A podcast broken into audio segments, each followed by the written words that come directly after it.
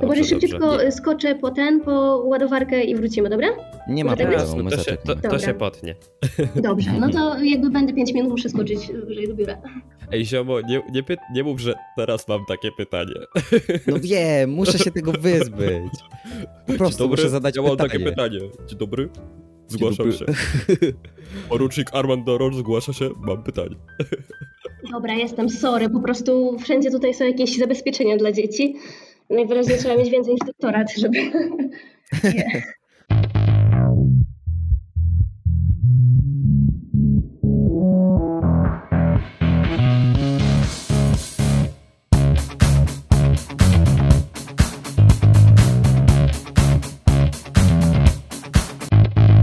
Chciałbym, Dorota, Cię powiadomić, że dzisiaj będziesz z nami walczyć o trzy followy na swoim Darwin in Channel Dress, czyli koncie instagramowym.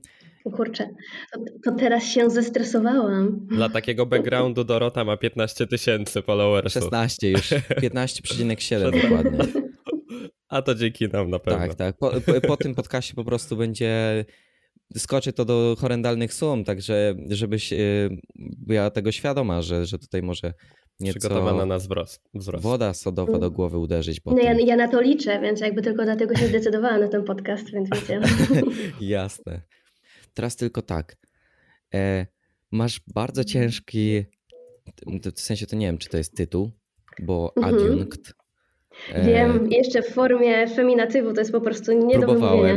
wymówienia. Próbowałem w formie feminiatywu i tak się zastanawiam, dlaczego ludzie nie zmieniają po prostu feminiatywu na adiuntka. Bez E, tego k.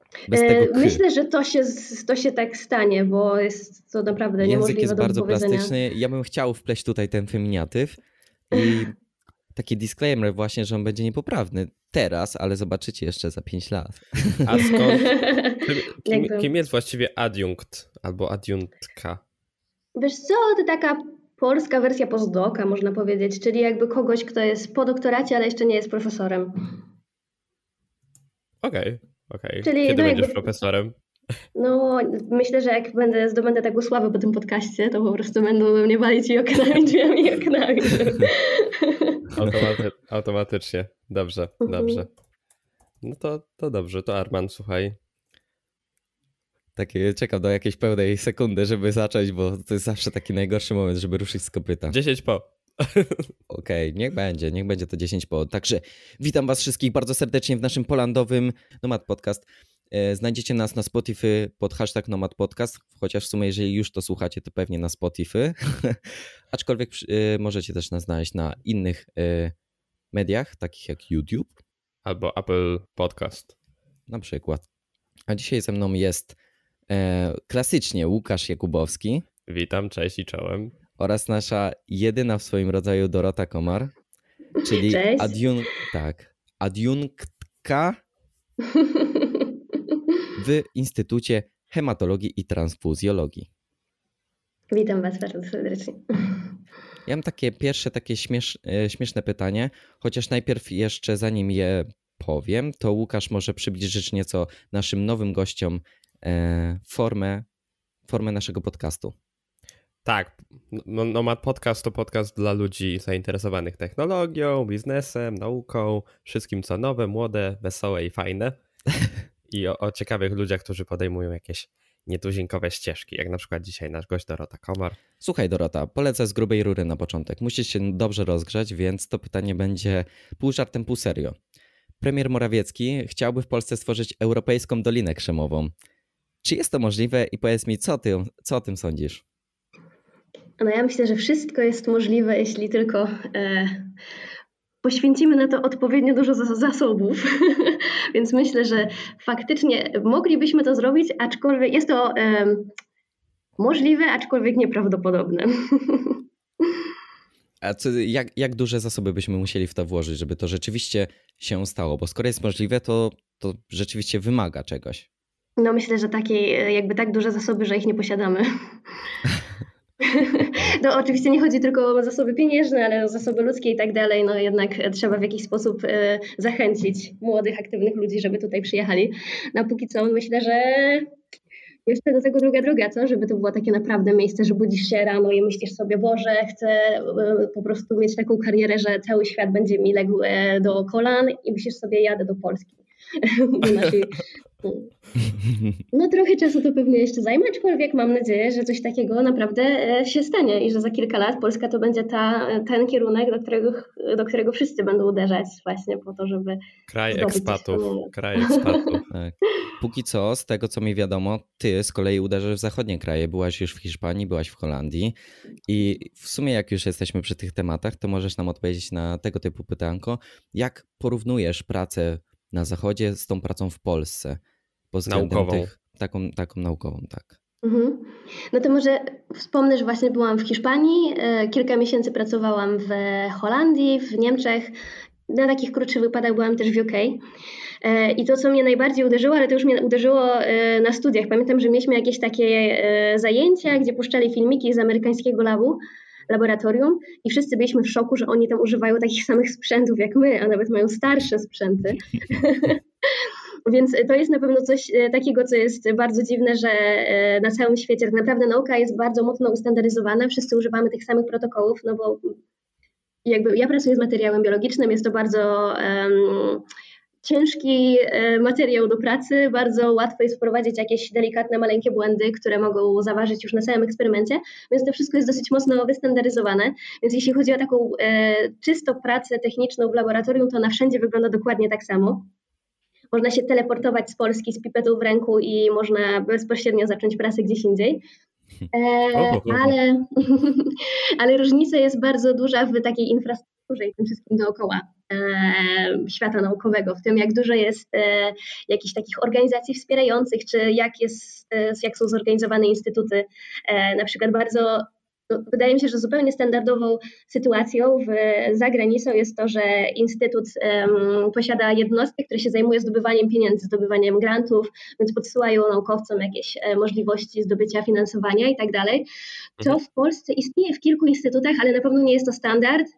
E, coraz częściej coś takiego jest wprowadzane, jakaś taka osoba właśnie, która by pomagała, czy tam e, w rozwoju social media, żeby jakoś tą naukę mm, popularyzować, powiedzmy, że marketing. do publiki. Dokładnie, no taki trochę marketing, tak.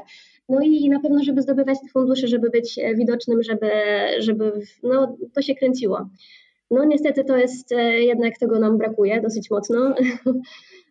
Więc to jest taka jedna mm, jasna różnica, to jest na pewno to, jak, mm, jak dużo więcej wsparcia taki naukowiec ma ze strony swojej organizacji, ze strony rządu i tak dalej, do tego, żeby faktycznie móc się skupić tylko na robieniu nauki, a nie tysiącach innych rzeczy. Jeśli chodzi o samo finansowanie, to chciałem się zapytać o ilości finansowania, bo ja na przykład no, troszkę się uczyłem na UJ, jak byłem w liceum i wiem, że dużo grantów było zagranicznych. Jak to jest z ilością grantów, jeśli chodzi o Polskę w porównaniu do innych krajów? Wiem, że na UJ mieli granty z Norwegii na przykład mhm. nie mieli za dużo polskich grantów.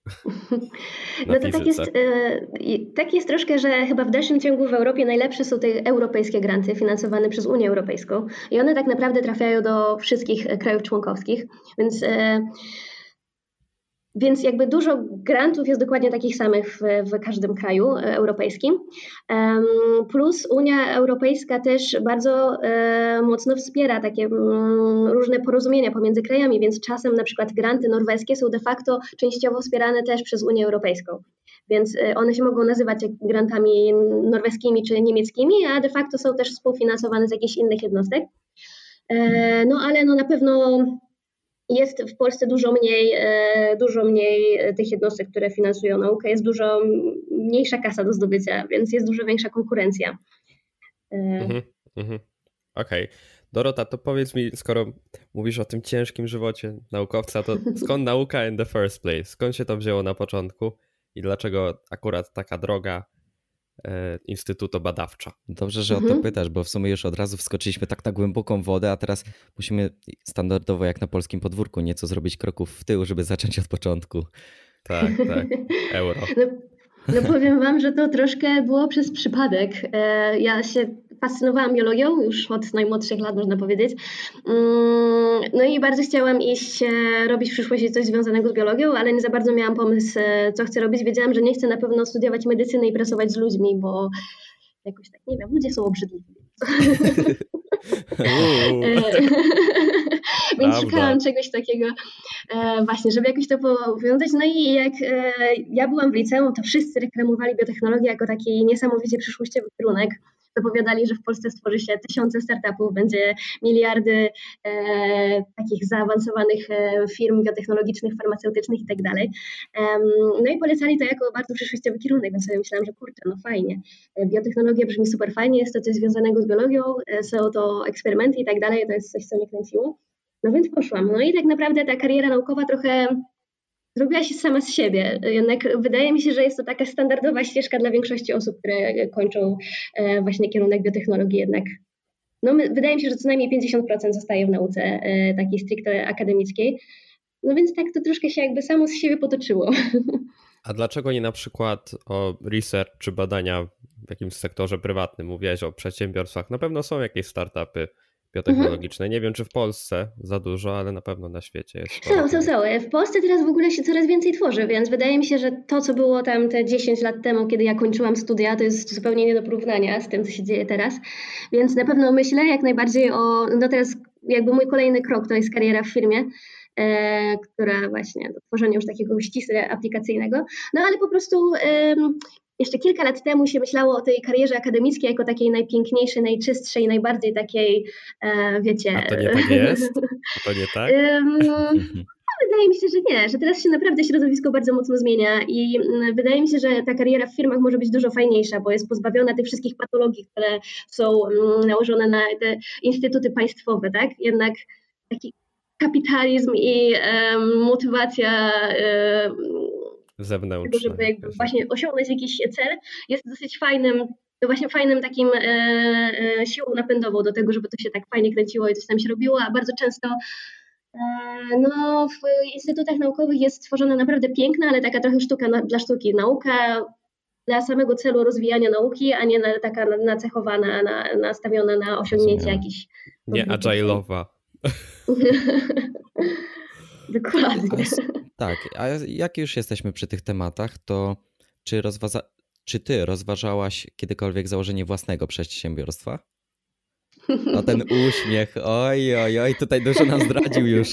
Wy jeszcze tego nie widzicie, ale zaraz pewnie usłyszycie. Wiecie co, ja jestem, ja oczywiście bardzo bym chciała pracować w jakimś fajnym startupie, mieć, e, móc rozwijać jakiś fajny pomysł, szczególnie któryś z moich pomysłów mm, i mój e, narzeczony bardzo mnie ciśnie, żeby coś takiego zrobić, e, bo mówi, że z tego będą pieniądze, ale... Pozdrawiamy. ale no niestety ja się do tego zupełnie nie nadaję. Jakbym miała być takim, przypisać się do jakiegoś archetypu, to bym była takim trochę szalonym, nie wiem, geniuszem z tego, ten geniusz może dyskusyjny, ale wiecie, taki roztrzepany człowiek, który ma tam, e, więc mogłabym założyć startup, ale pierwszym krokiem byłoby zatrudnienie ludzi, którzy po prostu ogarniali to wszystko dookoła.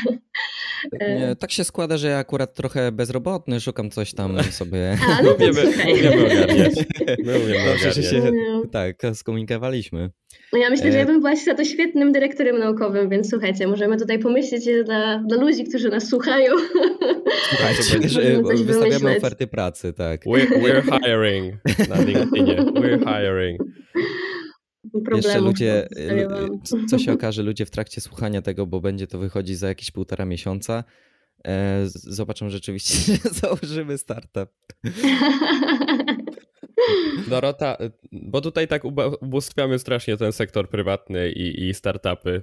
No i w ogóle w podcaście ostatnio mieliśmy mega dużo startuperów, ale powiedz nam może, co jest lepszego w nauce, albo co jest może ciekawszego. Może... Mhm. no, cudze pewno... chwalicie, swego nie znacie.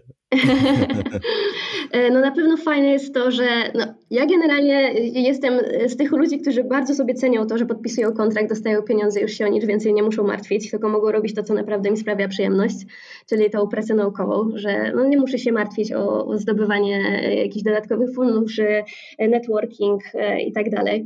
Mogę sobie siedzieć i, i, i robić swoje rzeczy, a jak chcę jakieś dodatkowe, to tylko wtedy, kiedy kiedy mam na to ochotę. No poza tym jakby no, praca w akademii jest tak naprawdę taką e, bardzo fajną i elastyczną pracą, gdzie możesz rozwijać tysiące pomysłów, bo one tak de facto no, nie muszą do czegoś konkretnego prowadzić. Można odkryć, jak działa jakiś mechanizm, i po prostu wiedzieć, jak działa mechanizm, to może mieć jakieś przełożenie praktyczne, może nie mieć, e, ale jakby wszystko, co się zrobi w takiej nauce akademickiej, to jest jakieś osiągnięcie. Mm, więc no, daje to bardzo dużo możliwości, bardzo dużo mm, no, takiej elastyczności, właśnie tego, że możesz sobie, jeżeli masz jakiś szalony pomysł, możesz to spróbować zrobić i nie martwić się o nic. Więc jest okay. to na pewno bardzo fajne i dla takich ludzi, którzy właśnie, którzy tam sobie lubią coś, e, coś e, pomyśleć, pogdybać, czy chcą mieć jakieś podstawę do robienia może czegoś bardziej konkretnego, no to jest to naprawdę świetne środowisko.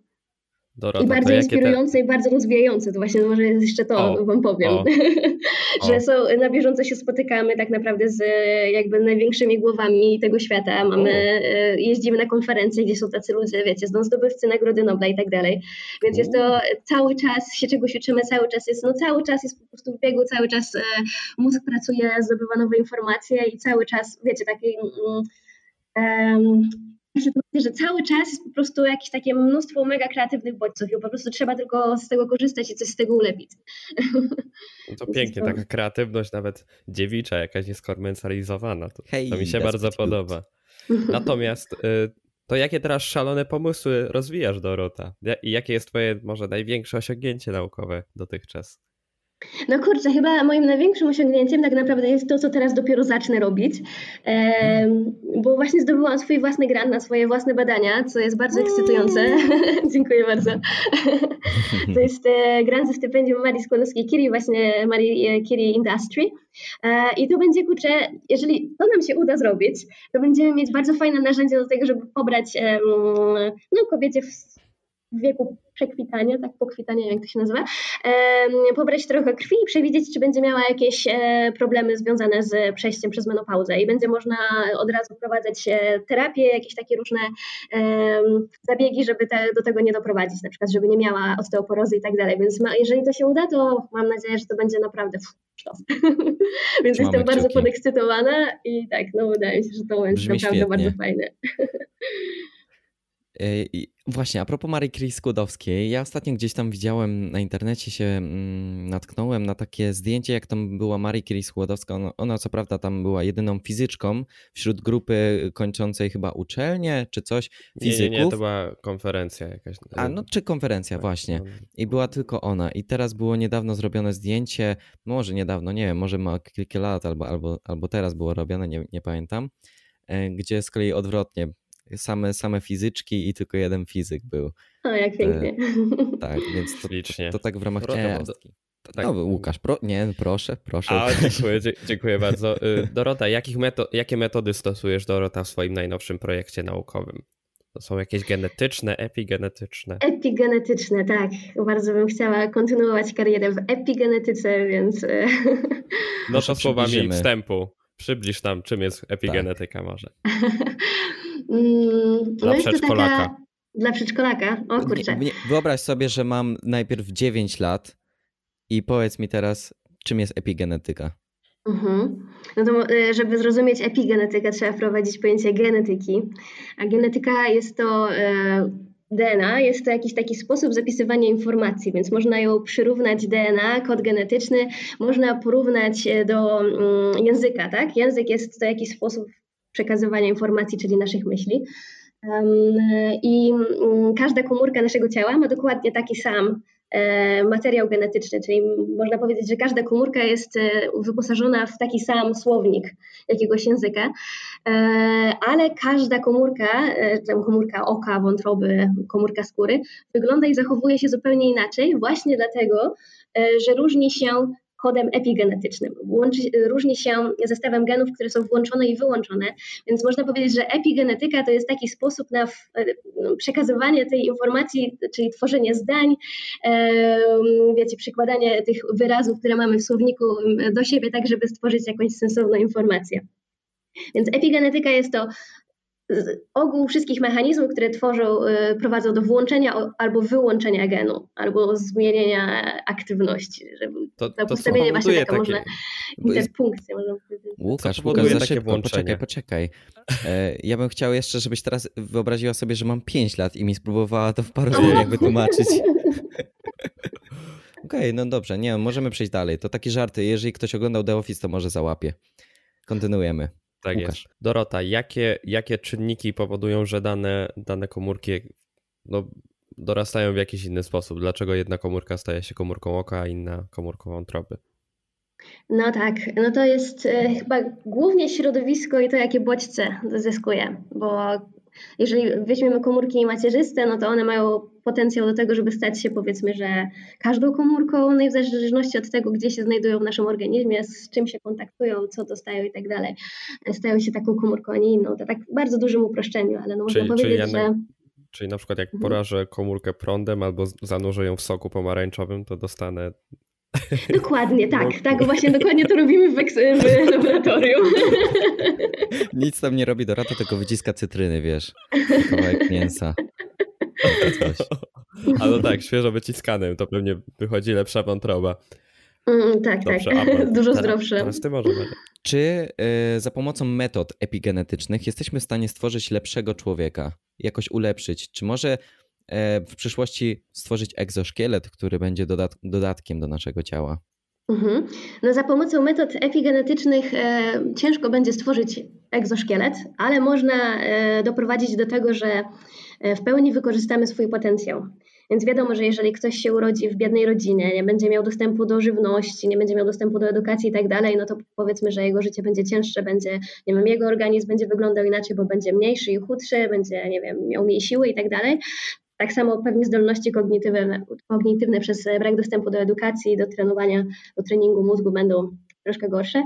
Eee, A jak ktoś się urodzi w takim, wiecie, pięknej, cudownie, wspaniałej rodzinie kochających rodziców, ma dostęp do wszystkiego, co najlepsze, dostęp do najlepszego jedzenia, do ciągłych treningów i tak dalej, no to będzie troszkę najlepszą wersją siebie. Więc epigenetyka Mhm. do pewnego momentu umożliwia właśnie powstanie takiej najlepszej wersji człowieka, ale oczywiście jest bardzo mocno ograniczana przez e, jednak tą sekwencję DNA, którą mamy. Więc do tego, żeby stworzyć coś więcej niż to, co mamy zapisane w genach, już jest potrzebna inżynieria genetyczna. Sama epigenetyka nie pozwoli. Mhm. Ja tak e, odnośnie tego jeszcze wspomnę. Być może ci to sprawi uśmiech, a myślę, że na pewno, że przeglądałem sobie, przeczytałem em, post, bardzo mnie zaciekawił właśnie ten nagłówek z Leonardo DiCaprio, a Ja też, ja też to zobaczyłem. tygrysowatą chyba, tak? Czy tygrysową? I, I teraz jak powiedziałaś o tym, że ktoś z dobrego domu, to jakoś mi się narzucił ten Leonardo. E, Więc teraz taki e, mała reklama, serdecznie polecamy, chociaż pewnie tutaj ludzie w ogóle z tego Instagrama przyjdą. E, Darwin in Channel Dress. E, Chodźcie tam, do, Dorota wstawia dość nieregularnie, ale, ale dość regularnie, za- zależy jak to określić, bo bywa tak, że dwa tygodnie, bywa tak, że miesiąc. e, W miarę posty. często. Bardzo legitne posty. Du- Tak. Długie, fajne tekstowe. Można poczytać wiele okazji- ciekawych rzeczy. Przy okazji siebie jeszcze zareklamujemy, wbijajcie na naszego polandowego Instagrama. Też, też, Dobrze. też, też. A kontynuując. Tak, Dorota, jeszcze co do metod epigenetycznych. Czy one pozwalają na przykład. No, mówiłaś o najlepszej wersji siebie, tak? Czy, czy to rzeczywiście wymaga, czy to rzeczywiście wynika tylko z pożywienia, e, z treningów, czy z czegoś takiego, czy na przykład rzeczywiście można jakieś takie dziwne, ekstremalne metody, na przykład, no nie wiem, noworodki, Polewanie sokiem cytryny. tak, no coś takiego, używać jakichś Mhm. substancji albo chemicznych, albo fizycznych, żeby zwiększyć wzrost mięśni. Na przykład zawsze każdy ma tego kolegę, który jest wiecznie chudy, albo ma dużo większe mięśnie, a nie ćwiczy. No to wiadomo, wynika z genetyki, ale też pewnie z jakby epigenetycznych me mechanizmów. Yy, tak, tak, no jak najbardziej. No i yy, epigenetyka to jest jeszcze stosunkowo młoda dziedzina, więc tak naprawdę dopiero się uczymy tego, jak można wykorzystać ją w praktyce. Yy, jakby epigenetyka yy, to jest tak naprawdę chemia, tak? Jakby są modyfikacje chemiczne, którym podlega DNA i białka związane z DNA.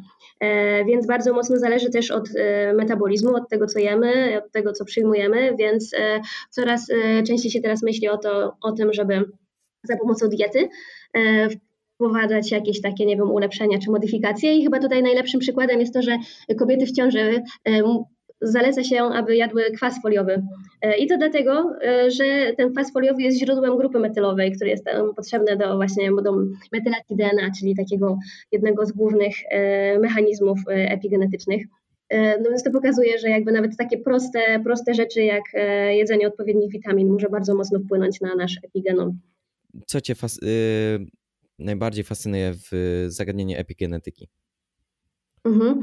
No, mnie w tej epigenetyce najbardziej e, fascynuje taka walka ze starzeniem. Może ze względu na to, że już przekroczyłam ten magiczny 30 e, rok życia i wiecie, jest już tylko równie pochyła w Jedną tak, nogą w grobie. Od tego momentu, tak, dokładnie. E, no więc bardzo mnie fascynuje Nawet to nie wszystko, co połowa epigenetyka życia. może zrobić.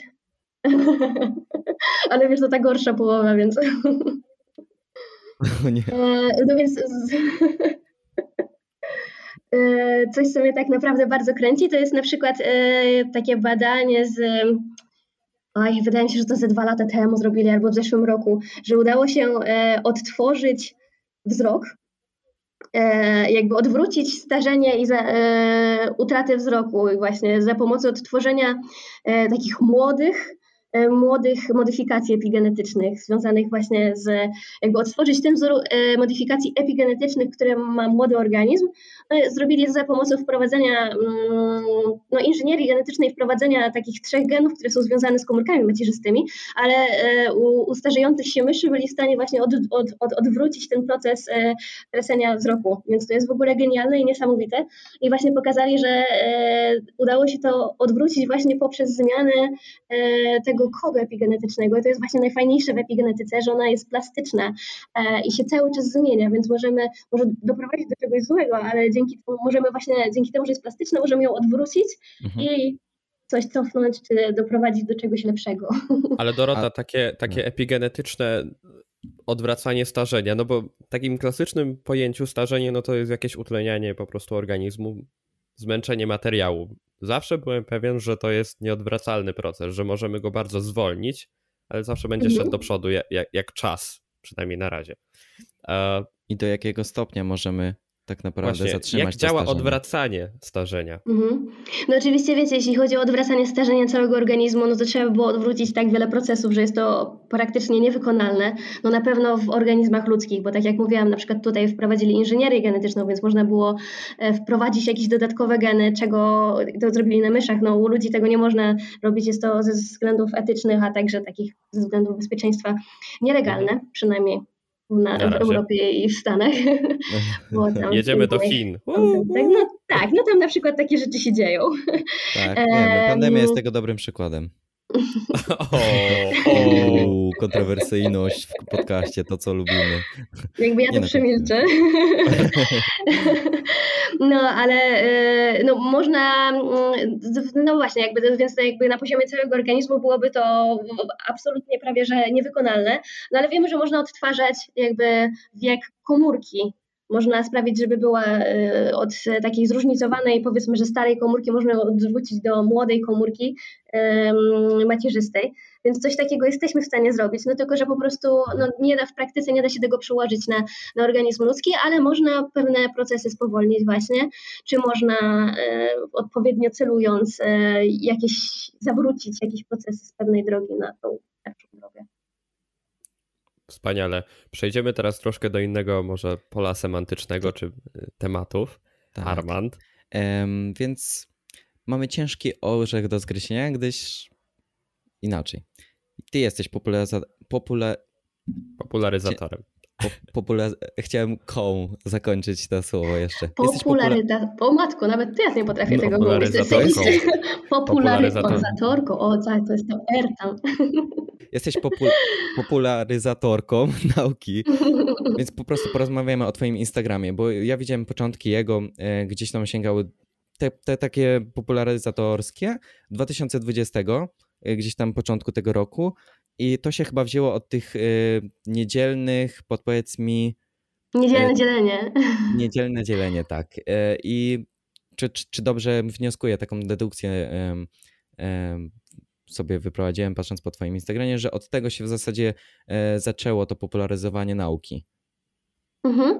E, No wiecie co, jakby ja od e, jeszcze na studiach chciałam popularyzować, popularyzować naukę i w jaki sposób ją no, tak e, przedstawiać dla osób, które może nie do końca jakby są ekspertami w danych dziedzinach, no bo wydaje mi się, że to jest wręcz obowiązek każdego naukowca, szczególnie takiego, który pracuje w właśnie ośrodkach akademickich, które są finansowane w sumie przez nas, tak, przez ludzi, bo są z rządowych pieniędzy czy z jakichś europejskich grantów, które się biorą z naszych podatków, tak. Więc no, to, że taki jest ciężki dostęp do wyników, e, bo bardzo ciężko jest się dostać e, do e, publikacji, które są bardzo często płatne i to tak płatne po kilka tysięcy złotych. Bardzo ciężko jest w ogóle dowiedzieć się, jak te pieniądze są wykorzystywane, więc wydaje mi się, że to jest wręcz nasz obowiązek do tego, że to jest nasz obowiązek, żeby się dzielić tymi wynikami. E, najlepiej swoimi, no bo wiadomo, że każdy jest największym ekspertem w swojej dziedzinie, no ale ze względu na to, że nie wszyscy to robią, no to także wynikami innych osób. E, więc e, no, wydawało mi się właśnie, że, że, że wręcz to jest moja powinność.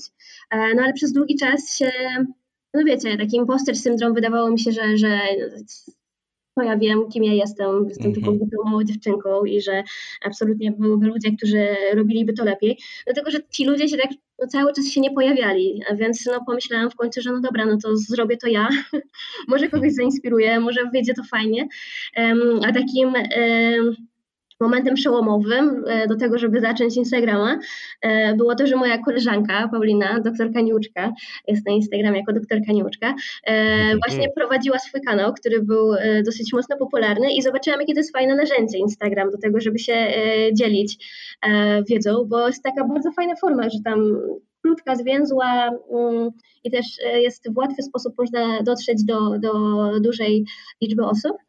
I to był taki jakby chyba moment przełomowy, kiedy stwierdziłam, że kurde, no to może też spróbuję coś takiego jak, jak ona, może właśnie znajomi to polubią i tak dalej. No i to się no, tak ja jestem szalenie, ja jestem szalenie zaskoczony y, w ogóle popularnością Instagramów naukowych, bo ja zawsze naukowe materiały kojarzyłem albo popularno-naukowe, albo książki, albo, albo blogi takie typowe WordPressowe czy, czy, czy, czy klasyczne, a tu widzę, że może ta właśnie zwięzłość tej formy bardziej zachęca ludzi do w ogóle przeczytania takiego artykułu, bo pamiętam, że artykuły popularno-naukowe potrafiły zajmować 15, 20, pół godziny, a może mhm. właśnie ten twój format jest, jest kluczowy, no bo jest to rzeczywiście duży wynik jak na, jak na tematykę, którą podejmujesz, bo, bo wiadomo, no, więcej osób ogląda zdjęcia na plaży niż, niż e, rozdymkę i Leonarda, Di Leonarda DiCaprio, tak? No może powinnam wrzucać Leonardo DiCaprio i rozdymki na plaży. to by było świetne. I jeszcze koty. Jeszcze koty. Ale nie, naprawdę, no ja na przykład y, muszę przyznać, że ja y, nie czytam blogów naukowych i tak dalej, no bo to po prostu zajmuje za dużo czasu, a na Instagramie czy nawet nie tylko naukowych, właśnie z jakichś takich totalnie nie moich dziedzin, jak na przykład e, jakieś takie osoby, które opowiadają o sytuacji w Afganistanie, czy osoby, które opowiadają o, nie wiem, o religii, e, o islamie i tak dalej. No to jest coś takiego, co sama z siebie bym nie usiadła i nie zaczęła czytać, a przez to, że e, obserwuję konta, które się jakby popularyzują też takie tematy, no to naprawdę zdobywam bardzo dużo informacji w taki łatwy nieinwazyjny sposób, że jak mam, mam tam chwilę, to mogę sobie coś przejrzeć, coś przeczytać i to jest super fajne. Więc no, mhm. mi taka forma bardzo pasuje. Parę zdań wcześniej jeszcze stwierdziłaś, e, że to jest taka powinność popularyzowanie e, nauki. I tak to by mi się skojarzyło ze Stephenem Hawkingiem, który w zasadzie swoje życie poświęcił temu, żeby popularyzować tą naukę, nie tylko rozwijać się pod tym względem naukowym, ale właśnie też uważał, że jego powinność to jest e, szerzenie tego dalej. I powiedz, stąd moje pytanie, kto jest dla Ciebie taką największą inspiracją do tego, żeby, żeby to, to robić? Mm. O, to jest ciężkie pytanie. Wiecie co, nigdy się nad tym chyba nie zastanawiałam, kto jest dla mnie inspiracją. A czy, mm. czy wcześniej byłaś konsumentem jakichś popularno-naukowych materiałów? Czy właśnie tego ci brakowało i chciałaś sama stworzyć? Mm, no ja muszę przyznać, że takich popularno-naukowych raczej nie, ze względu na to, że ja wolę, jak mam czytać o czymś naukowym, to wolę jakby pójść do źródeł, więc jakby nie, nie czytać tego. Mhm. E, no ale na przykład y, no ze względu na to, że jakby no historia tak trochę kulała u mnie w liceum, e, mam duże braki, więc teraz e, bardzo lubię bardzo lubię czytać sobie jakieś reportaże, które nawiązują do właśnie obecnej sytuacji politycznej, geopolitycznej i tak dalej. Okay. I w sumie nie wiem skąd miała to myśl, tak się chyba po prostu chciałam pochwalić, że sobie czytam, bo nie pamiętam do czego to miało zmierzać. No więc ciężko mi jest tutaj wybrać jakąś inspirację. E, no wydaje mi się, że jakby taka właśnie siła napędowa to jest ta, ta, to poczucie takiej powinności, poczucie tego, że to, mm, że jednak naprawdę e, ta informacja o, o nauce, szczególnie takich e, naukach medycznych, w opinii publicznej bardzo kuleje. Media bardzo mocno zniekształcają ten przekaz i no, jeszcze kilka lat temu przecież było zupełnie e, mm, na porządku dziennym widzieć nagłówki typu a odkryli jakiś nowy lek na raka, a tam jedz, nie wiem, gruszkę i to nie będziesz mieć raka i tak dalej. To było absolutnie jakby wyrwanym z kontekstu często wynikiem, e, czy właśnie nadinterpretacją taką skrajną jakichś wyników, czy wyników właśnie w warunkach in vitro i tak dalej jakby zupełnie nie, nie miało to przełożenia na organizm ludzki, więc chyba e, może nie tyle inspiracja, e, co taka chęć zmiany tej rzeczywistości jest taką mhm. siłą napędową. To może a propos zmieniania rzeczywistości przejdziemy do ostatniego dzisiejszego pytania naszego. E, lubimy się troszkę cofać, może w przeszłość, taki troszkę filozoficznie. Mm, kończysz licencjat, albo jesteś w ostatnich latach licencjatu swojego. Byś zaleciła osobom, które, które właśnie dywagują, czy, czy prywatnie, czy, czy na akademicko, co, co, co, co zrobić, e, jeśli chcemy się rozwijać właśnie pod względem pasji naukowej, którą ty masz bardzo mocną, zwłaszcza biologicznie? No, ja myślę, że to jest dobrą radę, której ja nie otrzymałam, jak byłam młodsza. To było to, żeby nie robić e, tego, co robią inni, tylko skupić się na tym, co Wam daje szczęście. E, jakby w czym Wy się czujecie fajnie, jakby, mm, no tak, co Wam daje szczęście, bo koniec końców można bardzo łatwo wpaść w taką pułapkę, że a wszyscy robią tak, więc tak się powinno robić e, i być bardzo nieszczęśliwym. E, jeśli jakby, no właśnie, jak patrzę na ludzi, którzy są, mają jakby najlepsze kariery, naj, najfajniejsze rzeczy robią, to są ci ludzie, którzy mieli jakieś fajne pasje i postanowili w jakiś sposób połączyć tą pasję z czymś innym. I na przykład mam e, kumpla, który się zastanawiał, czy iść na Politechnikę, czy e, kontynuować swoją karierę muzyczną. E, no i stwierdził, że jednak kariera muzyczna może jest za bardzo ryzykowna, że wiecie, po Politechnice to będzie taka ładna, stabilna, fajna praca. No i teraz um, przekształca strukturę białka na informacje muzyczne, bo które są łatwiejsze do przeanalizowania dla ludzkiego umysłu, tak? Że łatwiej jest nam mm, zauważyć jakieś, jakieś różnice właśnie w muzyce niż w strukturze białka, która jest jakąś taką, wiecie, bryłą wow. formą i tak dalej. No więc cool. tak naprawdę wydaje mi się, że właśnie, że, że najlepiej jest się zastanowić, co wam daje szczęście, co jest takiego fajnego, gdzie, gdzie, gdzie widzicie jakąś zajawkę yy, i tak dalej. Mhm. I z tym optymistycznym akcentem chcielibyśmy już e, zakończyć powoli ten podcast. E, bardzo dobrze nam się rozmawiało, aczkolwiek już nieco wykraczamy poza nasz 50 budżet minut na liczniku, na liczniku, co? Tak, jeszcze to się okroi, ale, ale wy nie wiecie, ile my tutaj rozmawiamy, to 50 wypipką. tak. Pip, pip, pip, pip, pip. E, także małe ogłoszenie parafialne jeszcze Łukasz nam przekaże. No dzieje się, kochani, de facto teraz niedużo, oprócz tego, że cały czas nagrywamy dla Was podcasty, bo mamy wakacje i mamy czas, żeby to zrobić. Przygotujcie się na falę podcastów, bo teraz będą co dwa tygodnie. Przyspieszamy tempo już yy, cały czas. I tyle. Zapraszamy na Instagrama. Dziękujemy bardzo Dorocie Komar za, za wizytę w podcaście. Ja Wam też bardzo dziękuję za zaproszenie i za bardzo miłą rozmowę. Super. No i widzimy się za dwa tygodnie, zakładam. E, taki, taki niepewny. Widzimy się za dwa tygodnie po prostu. Do no, usłyszenia. Tak, tak, tak, do usłyszenia. Super.